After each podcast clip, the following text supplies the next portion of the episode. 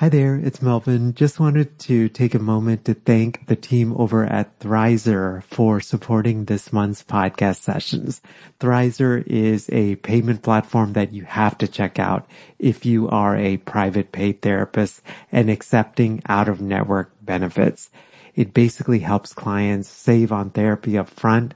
Thrizer can help verify a client's out of network benefit ahead of the first session so that they get transparency up front on what their out of pocket costs will be. I'll tell you more about Thrizer here in the middle of our session, but if you go to sellingthecouch.com forward slash Thrizer, uh, you actually, and then enter the code STC upon sign up, you get your first $2,500 in fees waived. Again, that's over at sellingthecouch.com forward slash Thrizer and be sure to enter the promo code STC. So we'll jump right into today's podcast session.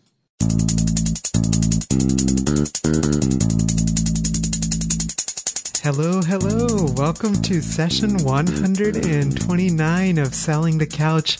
Hope you're doing wonderfully well. I'm just so grateful you took the time to join me for today's session. And I hope that the uh, summer months here, at least in the US, that it's treating you well. It has uh, warmed up a little bit here in Philly, but you know, I, I will not complain because I much prefer this than uh, compared to what I had in, in Texas with uh, over 100 degrees. I felt like every single day from May onward. So, but wherever you are, I hope that you're doing well. Uh, today's podcast is actually a topic that I know that many of us struggle with, which is marketing. And the question that I have been struggling a lot with, and I continue to always explore with STC is, in my private practice is how do I market in a way that is authentic and kind and, and of service? I don't know what it is like for you, but for me, the word marketing just conjures up all sorts of like crazy images. It brings a sense of panic and anxiety and clammy hands and all of those different things. And part of what I have always tried to do is just come from a heart of service and a place of, of giving and a place of service. And even, and to be honest, even as STC continues to grow, that's becoming harder because you do feel this interesting tension as things grow. But I always try to come back to this sense of just trying to be authentic and kind. And today's podcast is with one of my most favorite people, Allison Puryear from Abundance Practice Building. And we're talking all about just how do you market in a way that is authentic and that's full of grace and just really concrete examples in today's podcast, both things that we've both struggled with, just situations that have happened. And then we, you know, wrap up our session just talking about things like you know, how do we sort of reconcile maybe the, the feelings we have on the inside when we think about marketing and some of the things that we do externally? Allison has just a wonderful way of creating a sort of a, a wonderful framework for creating marketing. And I just thought, uh, I can't wait to share that with you guys. Before we get to today's session, I wanted to thank the folks over at Theranest for being just wonderful supporters of today's podcast session and actually this month. One of the most recent conversations in the Selling the Couch community, which you can join at sellingthecouch.com forward slash community. But one of the most recent conversations has been this question of like, when should I incorporate electronic health records into my practice? And the overwhelming number of responses, especially from clinicians who had, had like paper records and then had to make that transition to electronic records, has been get electronic records, ideally even um, as soon as you can. And if you're just starting out, right when you start. Theranest is this company that's used by thousands of our colleagues all around the world each month, and they just have an outstanding reputation in the field. You can learn more about them at sellingthecouch.com forward slash Theranest. And there's actually a, a, little bit of a discount code, a 20% off discount code, and then you get a couple of months uh, free just for being an awesome listener. So uh, we'll get right to today's conversation. So here is my conversation with Allison Puryear from AbundancePracticeBuilding.com. Hi, Allison. Welcome back to Selling the Couch. Thanks so much, Melvin, for having me. I'm so grateful, I think, well, for this conversation, but more than that, I, I'm grateful that for our friendship, it's amazing how this platform of podcasts, like, I don't know any, like, I guess eventually we would have connected, but I really am just grateful for our friendship and how this has been able to connect us. Oh, I am too. Thank you. You know, the topic we're talking about today is marketing. And actually, we were talking about this right before we started the recording of, you know, a lot of things we see online, right? And I think part of the struggle is many of us, we don't have a background in marketing classes. And so we sometimes see things online and we're like, maybe that's the way to do it, right? And I know that I struggle with this. And our topic today is how do you market in a way that is authentic to who we are as as people, as clinicians, and then how do you do it with just some semblance of grace and kindness and all of those different things? Yeah, which is such a juicy topic. Yes. Because I mean, we've talked about this before this conversation too. It's kind of a running theme in our friendship is this conversation around marketing and what we don't love about the way some folks market, like, or just what doesn't work for us, I guess is maybe a fairer way to put it, like the whole bait and switch thing. One thing I've started doing recently is if it sounds like I could put a super cheesy voice on it. It's maybe too good to be true. Like, start a six figure practice in three weeks, you know, something like that. I'm like, okay, that's probably not legit. That's probably not going to happen. Mm. Yeah. But, no, I mean, it's, uh, I like the incorporation of the voice because literally I know that I've had scenarios where I've read something online and I'm like, wait, what?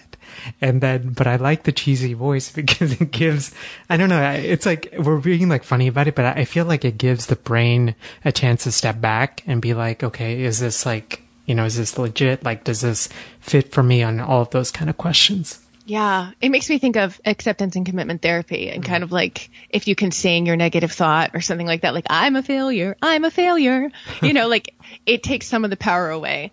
And I'm somebody who's, I probably should not say this on a national podcast, but I'm somebody who's super easy to sell to.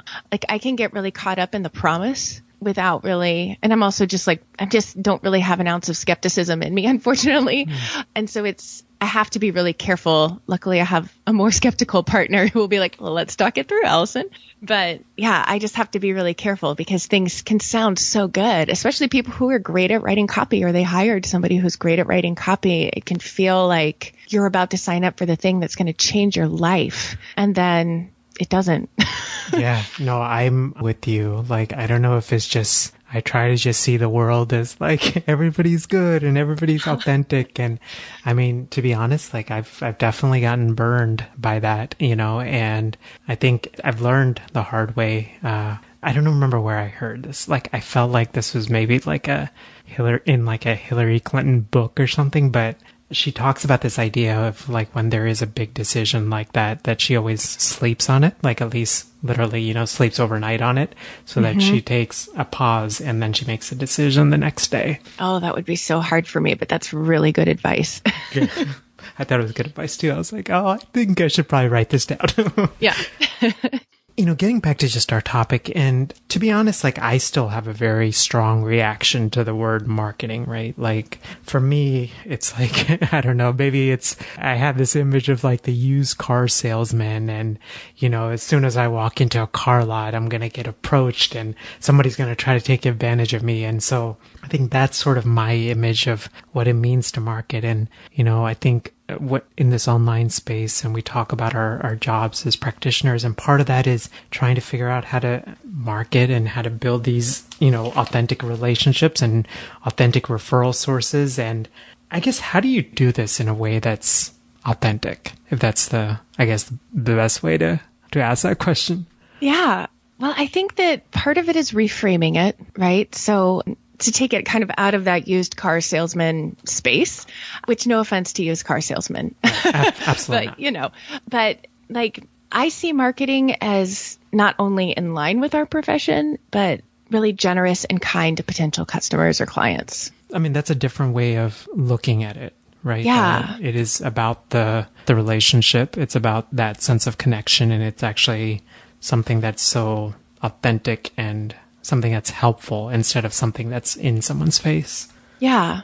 And I, I think about like when you're really rooted in why you chose this profession out of the thousands or millions, I don't even know how many professions there could be out there, probably millions at this point, like why we chose this profession out of all the other options. Like if we can get rooted into our why, then we can market from a place that speaks to our clients with love and generosity and hope. So, like, I think about like both of my businesses are really rooted in this deep sense of wanting people to have the kind of life that they didn't realize was possible. So, like my counseling practice, when I recovered from my eating disorder like 15 or 20 years ago, I remember this really beautiful moment when I was like, wait, this is my life now? Like, I get to have these relationships and this confidence and this like self efficacy that I really can handle whatever emotion comes my way, even if it's really hard. And so it kind of became my life's mission to help young women get out from under eating disorders. And then when I had my first full time private practice, it was this kind of familiar feeling of, wait, like I can have whatever time off I want and I can see the clients I do my best work with and not have to take on more when I'm full and work less and make more. And like, how did I not know this before? So I started becoming kind of like a private practice proselytizer for years before I even started consulting. So I think basically I believe so deeply in both recovery and in private practice that like I want people to know that it's possible that they can have what they don't even realize is available to them. And that kind of makes me less shy about it. I mean, I'm not really shy in general, but, but I really wish that there were more people out there when I was in agencies saying, Hey, like private practice is this thing you can totally do. And you don't have to go to this toxic environment every day. You can get out because I had that in my recovery journey. I had these people who were like, you can do this. It's going to be so much better on the other side. It's super hard now, but you're capable. And I, I didn't have that in private practice. So I'm really passionate about both. Yeah, I mean, you said it so beautifully, and I, I think you, you talked about this why, and I think sometimes, like, you know, we'll listen to podcasts and we're like, we focus, uh, we ask this question of like, or we make these statements around, you know, we should definitely focus on a why. I guess for someone that's listening, and, and this might be a really silly question, but how does one actually find their why? I guess for me, like I started down this path because it was the thing that lit me up inside. Hmm. And so I think looking at like if you became a counselor, what made you choose that? Like maybe you were one of the millions of psych majors in undergrad, but there was something that happened in your life, whether it was in your education or in your personal experience that brought you to wanting to help people have lives that they knew what to do with feelings or I always hesitate to say better lives because sometimes it doesn't feel better when we're exploring that stuff, but mm. have more self-actualized lives. Like there's something that happened to most of us, I think, beyond just like human beings are fascinating, you know? right. So looking at why therapy matters to you because I think if therapy doesn't really matter for you and, and it feels like this thing that you started in grad school and so you just have to kind of finish it as a profession because you started it, I mean, you don't have to be trapped. This is a really hard profession. And if you're not lit up by it, I mean, save some people are burned out and that's a different experience, but if you're not lit up by it, like it's, there's so many other options.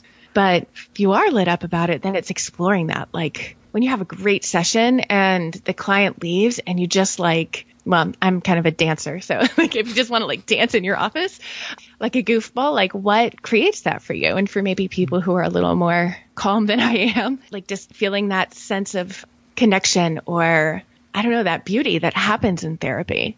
Yeah.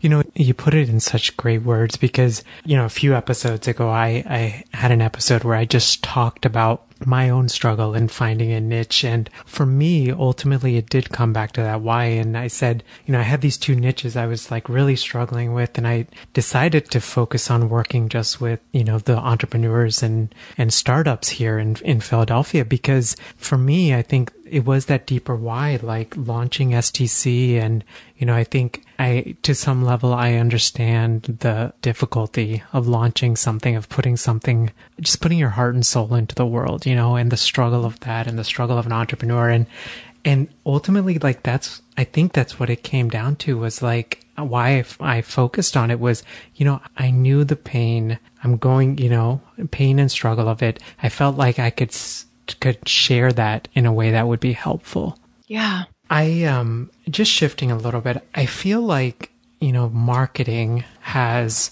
and I guess if even if we we're almost calling it like I guess relationship building or connecting, right? I think that's the way I like to look at marketing. But, uh-huh. but I, I, feel like marketing has these two parts, right? Like the first part is how we feel internally when we share our services with others, right? And then the second part is what we do externally to share those services or products or whatever it is, right?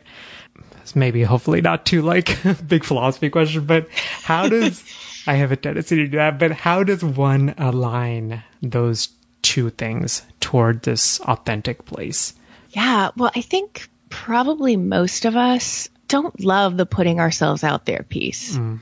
Like it's it's not that comfortable for most of us. I mean, you and I have probably exposure therapy our ways out of much of it, but I know I still have my moments. Like this week, I'm launching something and I am a basket case. I mean, mm. like I'm just like a ball of nerves walking around, and I can tolerate it. And I think that that's a part of what it is. First, making sure that the marketing strategies that people are choosing are in line with their values and who they are and what they like, what feels right because I think sometimes people take on like it's the shiny object syndrome or you know somebody says oh you should be doing this to build your practice and so they do it without kind of vetting it through well I don't know. Am I somebody who hates to write then I'm am I supposed to blog every week really? I would rather somebody work in an agency than do all the marketing things they hate for a private practice. That would be awful.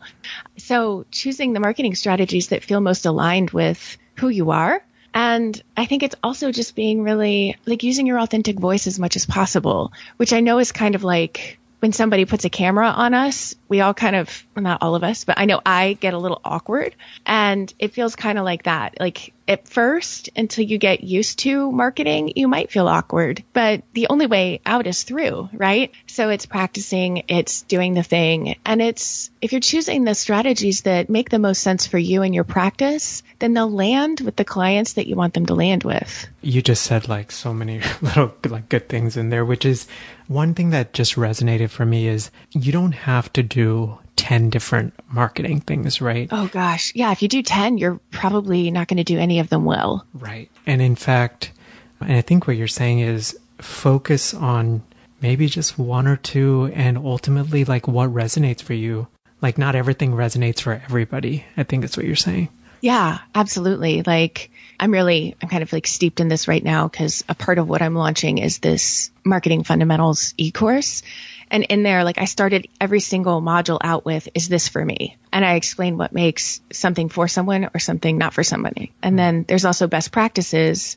It's funny. It's called marketing fundamentals and it's like not fundamental. Like it's way too much, but that's how I do. So, but when for like best practices, like there are certain things I have no idea how to do. I've built successful practices in three different states and I still have no idea how to do SEO right. And so I brought in experts to teach that because I don't need to know how to do all the things. That's not my thing. I want to throw my computer against the wall at least once a week. So like technology is probably not the route for me to build my private practice. So whereas connecting one on one typically is. And so I can put my energy there instead of trying to figure out WordPress or something, you know? So again, maybe silly question, but what are some of those like marketing options that are available to us as clinicians? Maybe even just like, you know, a couple of popular ones. And I can even, like, we can even brainstorm some of this together. Yeah. Well, I see that there are two that are kind of non negotiable and the rest are options, right? So hmm. I think having a great website is pretty non-negotiable. And that doesn't mean you've got like, you know, a $5,000 custom made website. It can be on Squarespace. It can be something you threw together, but the copy needs to be good. It needs to have a clean design that's alluring to your ideal client. So why is I guess because I feel like these conversations have come up in the in our communities, which is you know some folks are like I don't know if I need a website. So why is something like a website so important in this day and age? Well, I think like if let's say you do your standard three referrals. Like if I'm full and I give somebody who calls me who wants therapy three referrals to clinicians in my area that I trust, if one of them doesn't have a website and I just give a phone number, but the other two people have a website, I mean, they're probably just off the list because they people want they have the ability to check out other people so why wouldn't they versus the intimacy of getting on the phone with someone when you're already going to be talking about a super intimate thing, like being able to vet somebody a little bit, I think is really important. Yeah. I mean, I feel like more and more, right? Like when people are looking for any sort of clinicians, even anything, right? Like restaurants were often jumping into doing a quick Google search, right? Mm-hmm. Seeing what comes up. And I think that's just the way I mean, I think part of it is just just what's happening now, you know, mm-hmm. and it's it's wise to have. I think it's actually Michael Formica that, that our mutual friend. Mm-hmm. He told me that you know, like the website is the modern day business card. It is right, absolutely. And, and I was like, oh, it's such a good visual way of putting it. So yeah. So I interrupted you. So the website is essential. What's the other essential piece? I would say the other essential piece is networking, which is a word like marketing that people immediately are like, nope, not me, not going to do it. so I'm going to reframe it as building relationships with colleagues. We're great at building relationships as counselors. We're, I mean, it's our strong suit. And so to be able to just get together with coffee or even just a Skype date, but being able to get together with the people in your community who may be potential referral sources for you to refer to them and for them to refer to you and to get to know your colleagues because the truth is at some point you're going to be full and you're going to need people to refer to. And there are lots of full clinicians out there who are kind of desperate for good, solid referrals. So I always tell people like start easy. The lowest hanging fruit is other therapists. Like trying to get into a doctor's office is significantly harder than shooting an email to a colleague you worked with five years ago and saying, Hey, you want to grab coffee? So just building and nurturing those relationships with the people in your community. I would say those are the two non-negotiables. And additionally, there's blogging, there's search engine optimization, there's video, there's podcasting. Yeah. Um, which we're both podcasters, right? Yeah. There's speaking, there's mm-hmm. workshops. Oh, there's so many. There's social media and every one of those platforms has a different kind of set of etiquette and rules and social norms. So like usually when I'm saying like social media, I mean choose one platform. Don't get on all of them and try to make that your one thing. Which uh, I did with STC, by the way. I was oh on gosh. like five different ones, and I was like, "Oh, this is what I should do," because I, you know, everybody tells me I should do it, but right. it was so overwhelming trying to, you yeah. know, keep. It's up. awful. no, it's awful. yeah. Like it made me hate social media. Totally. I did that too when I started Abundance because everybody was like, you got to be on all the platforms. And mm. I was mm. like, aye, aye. And like, I hate Twitter. I hate it. Mm. And I actually got locked out of Twitter for a long time and just found my way back in mm. yesterday. And I was like, oh, I feel like a jerk. Like I had all these notifications and left people hanging for like a month mm. because it's just not my platform. So, yeah. you know, the way you're describing it, like I almost think of it like building blocks, right? So the mm. two sort of foundational pieces are the website and connecting with colleagues. And then beyond that, there's a lot of flexibility in terms of what you can do. Right. Mm-hmm. But it sounds like yeah. if you're just starting out, those first two should be the ones you're, you're focusing on. Yeah. I would start there because they are the foundation. And if you get caught up in another one, then this one might not get done. Yeah. And there are some really, like, I mean, I built my first two private practices, or no, my second two private practices with just a website and networking. Like, I, I mean, this was a long time ago, so you could get away with that. But I mean, like my first private practice, I didn't even have a website because it was, you know, 12 years ago. So times change. And as a result, our marketing needs to change if we're not already established. So I know I hear from a lot of people like, oh, my supervisor says I don't need to have a website, but their supervisor's been in private practice for 30 years. Like it's not necessary once you're established for 30 years to have a website. You've already got a stellar reputation and referral sources. Yeah, that's a different way of looking at it. Like it's a way of, I guess I had never thought about it. That makes perfect sense. Like someone who's in practice for a longer amount of time, there may be things that they didn't have to kind of think about or think through right? When mm-hmm. they were mm-hmm. starting that maybe there are challenges now. Yeah. And and managed care was different. So they could just walk into the doctor's office 30 years ago and be like, Hey, Frank, mm. you know, like I'm opening a counseling practice and they had, you know, plenty of referrals. So versus like trying to get into a doctor's office now when they're harried and they're skipping their own lunches, these docs, because they're just so packed. Their schedules are insane. No, it's such a good sort of context. I don't think I ever thought, I mean, to be honest, like I never thought of it on those sort of different levels.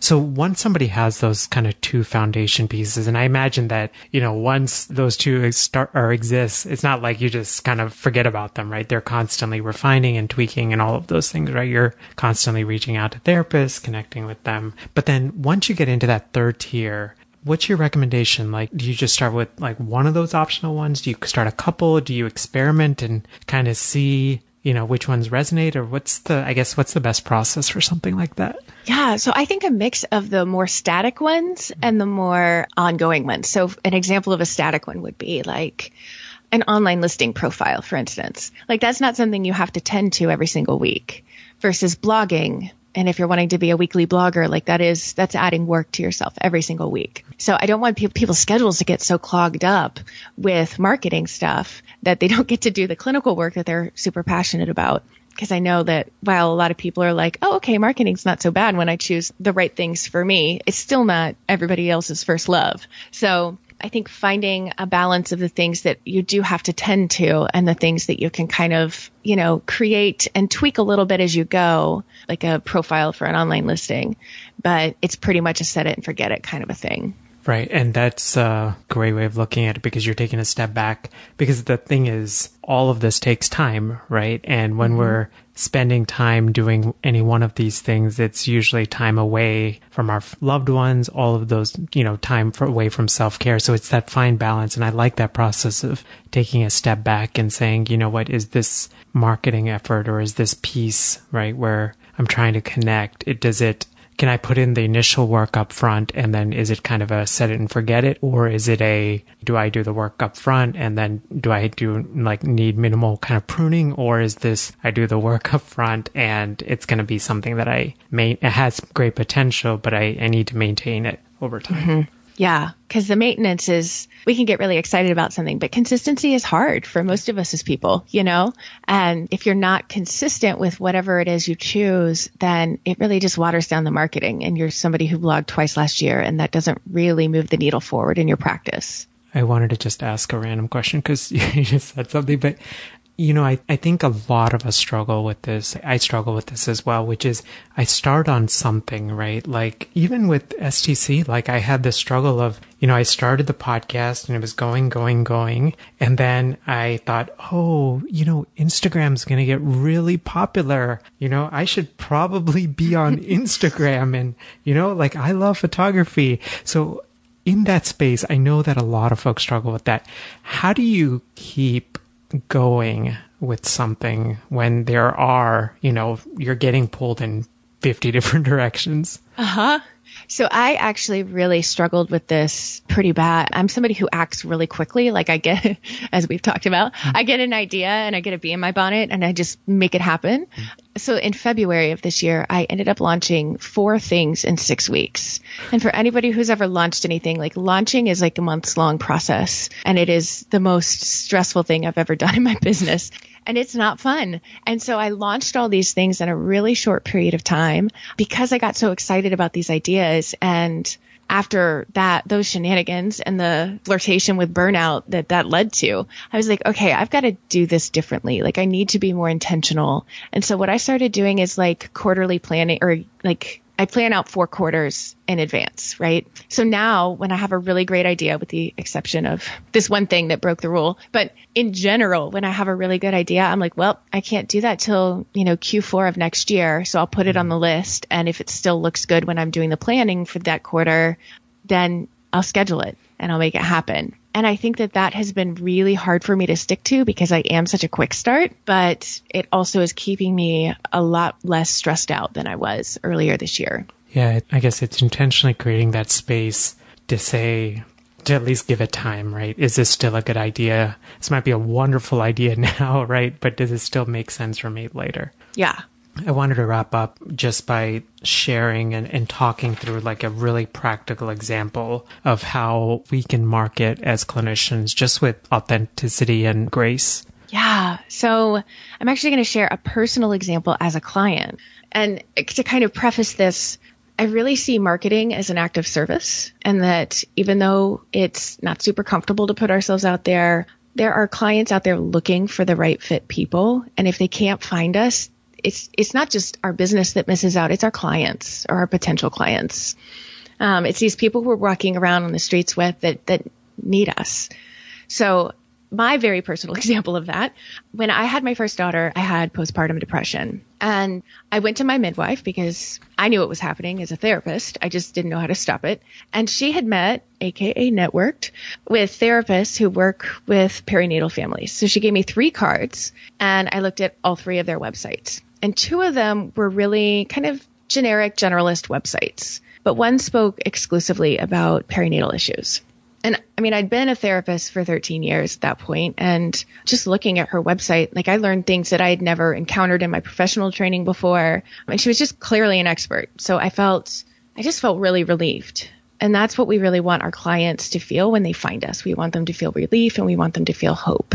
So I want to walk through some supposed, like I never talked to her about it, but some supposed things that went into how I found her. So she was networking which is, you know, my favorite because it's building relationships. And she built relationships with the birthing community. So, and she also built up her reputation. She had a business card, which usually isn't the thing that I'm like, make sure you have a business card because I do think our websites are kind of our business cards, like Michael says.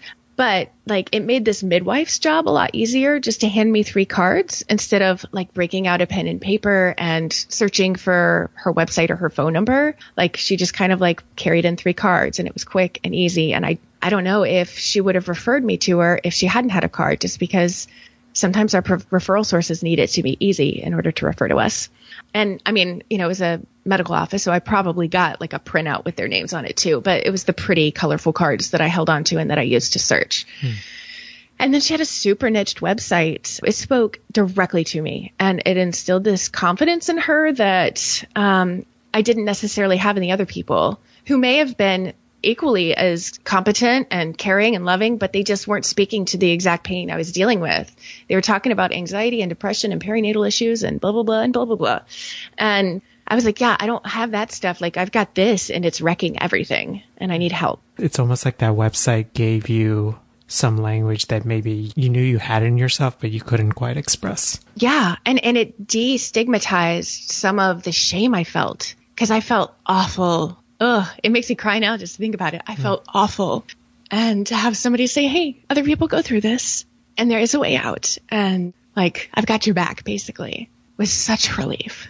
I think, um, you're going to make me tear up now, but I think we sometimes forget this, right? In the process of creating websites and all of these different things, like at the core of it, like it's about the human connection, right? Like, yeah. I need help and are you there? Like, can you help me? You know? And it's that basic connection. And I think sometimes we like lose the essence of that, you know? And I yeah. think one thing that's always been helpful for me is like, I don't know, folks will ask me like these questions and I'm like around, you know, like, what do I do to market? And like, honestly, I just ask myself, like, is what I'm putting out there, is it kind? Does it protect people? And does it like help them and not like take advantage of them, you know?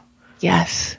And that's marketing coming from service at its essence. That's perfect. Allison, I'm so grateful for you. I'm just so grateful for the ways that you continue to serve our field. You've got some pretty awesome stuff coming up. Please, before you go, tell us a little bit more about that and uh, where we can sign up and all of those things. Sure. Thanks. Let's see. So until August 18th, I've got a little deal going on this new product, which is a membership site. So it's going to be $29 a month until if you sign up before August 19th.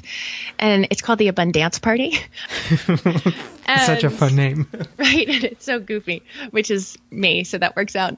So it has e-courses in it. It has a marketing fundamentals course in it. It has the what to say when scripts and templates for counselors in private practice, which has like more than 60 scripts and templates in it to help for all the different business things that come up. A monthly training. I've got Katie K. May coming in, who I know you had on the podcast for a two parter. Mm-hmm. So she's coming in to help us learn how to create and fill groups. I've also got Lindsay Bonham coming on, who is going to help us with the practicality around money, like more the nuts and bolts stuff of how to do money in our practice and, and in our personal lives too. And then I've got little quick tips in there. And there's also a smaller Facebook group. Cause like as of right now, I think the Facebook group's at like 7,500 people, the big one that I run. Mm. And so this is going to be much smaller because 7,500 people are not going to sign up for this. It's going to be much smaller. I'm going to be in there more so I can really kind of dig in and help people with their practices that way. And there are also opportunities for one-on-ones with me, four for folks who are just starting out and four for folks who are established and looking to scale or simplify. So yeah, it's a really membership sites take a long time to uh, describe. I'm realizing. yeah, no, I, I had this uh, struggle earlier in the week, but no, it sounds so wonderful, and it's such a something that's so needed just for our field. And I guess what's the best way that that folks can find it? Yeah, so abundanceparty.com. So abundance, you know, it's got dance at the end, so we roll with that. Abundanceparty.com. awesome. Allison, thank you again for doing this. And uh, again, I'm just so grateful for you. Thank you. I'm so happy that we're friends. Hey, gang, hope you enjoyed my conversation with Allison. And uh, more than anything, I just hope that it's given you a, a different way of looking at marketing. As I mentioned in that episode, the word marketing, I think, has such it brings a lot of anxiety for me. And just a simple thing of reframing marketing as connection and realizing that building trust and rapport and all of those things comes naturally to us. And that in many ways we're actually very natural marketers. And especially if we just focus on the, the power of that connection, uh, no matter where, who that referral source might be one big key takeaway from just the conversation was actually that framework of doing marketing. And I just never, I think, thought of it in that way. Uh, f- I think for a long time, if I'm completely honest, especially as I've jumped back into private practice, I've often just thought, you know what, I gotta jump into this and do that and you know create my website and get a online profile going and get business cards made and figure out who to network with and all of those different things and I just love that framework right like build it layer by layer and that way you're not overwhelmed and that way you're also building relationships that are deep and not just always focusing you're focusing on building quality in the relationships and not just on quantity. So as Allison mentioned and as we talked about, one of the best ways is just to start with the private practice website. And if you guys are actually, while it's on my mind, if you're uh, thinking about a private practice website and you just would prefer to do it on your own, there is a DIY website guide. It's absolutely free. It's on the Selling the Couch blog. You can find it at sellingthecouch.com forward slash website guide. And I just walk you right through how to set up a website. There's some videos in there, how to name your website and all of those different things and things to think about that I've learned along the way.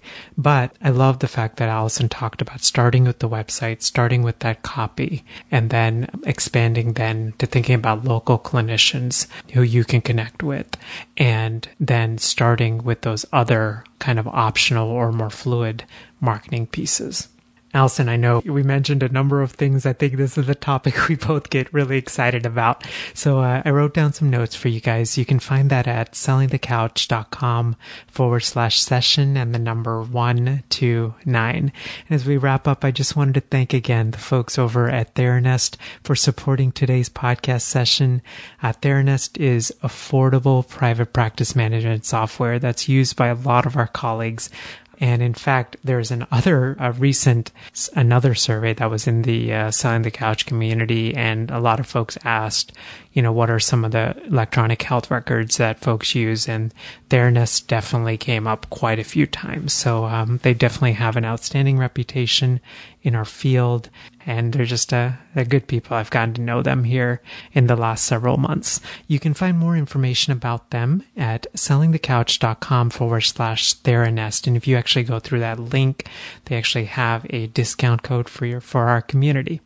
Have a wonderful rest of your day. Oh, and before I forget, Allison's website again for her new product is at abundanceparty.com. Have a great rest of your day. Take good care. Bye. Thanks for listening to the Selling the Couch podcast. For more great content and to stay up to date, visit www.sellingthecouch.com.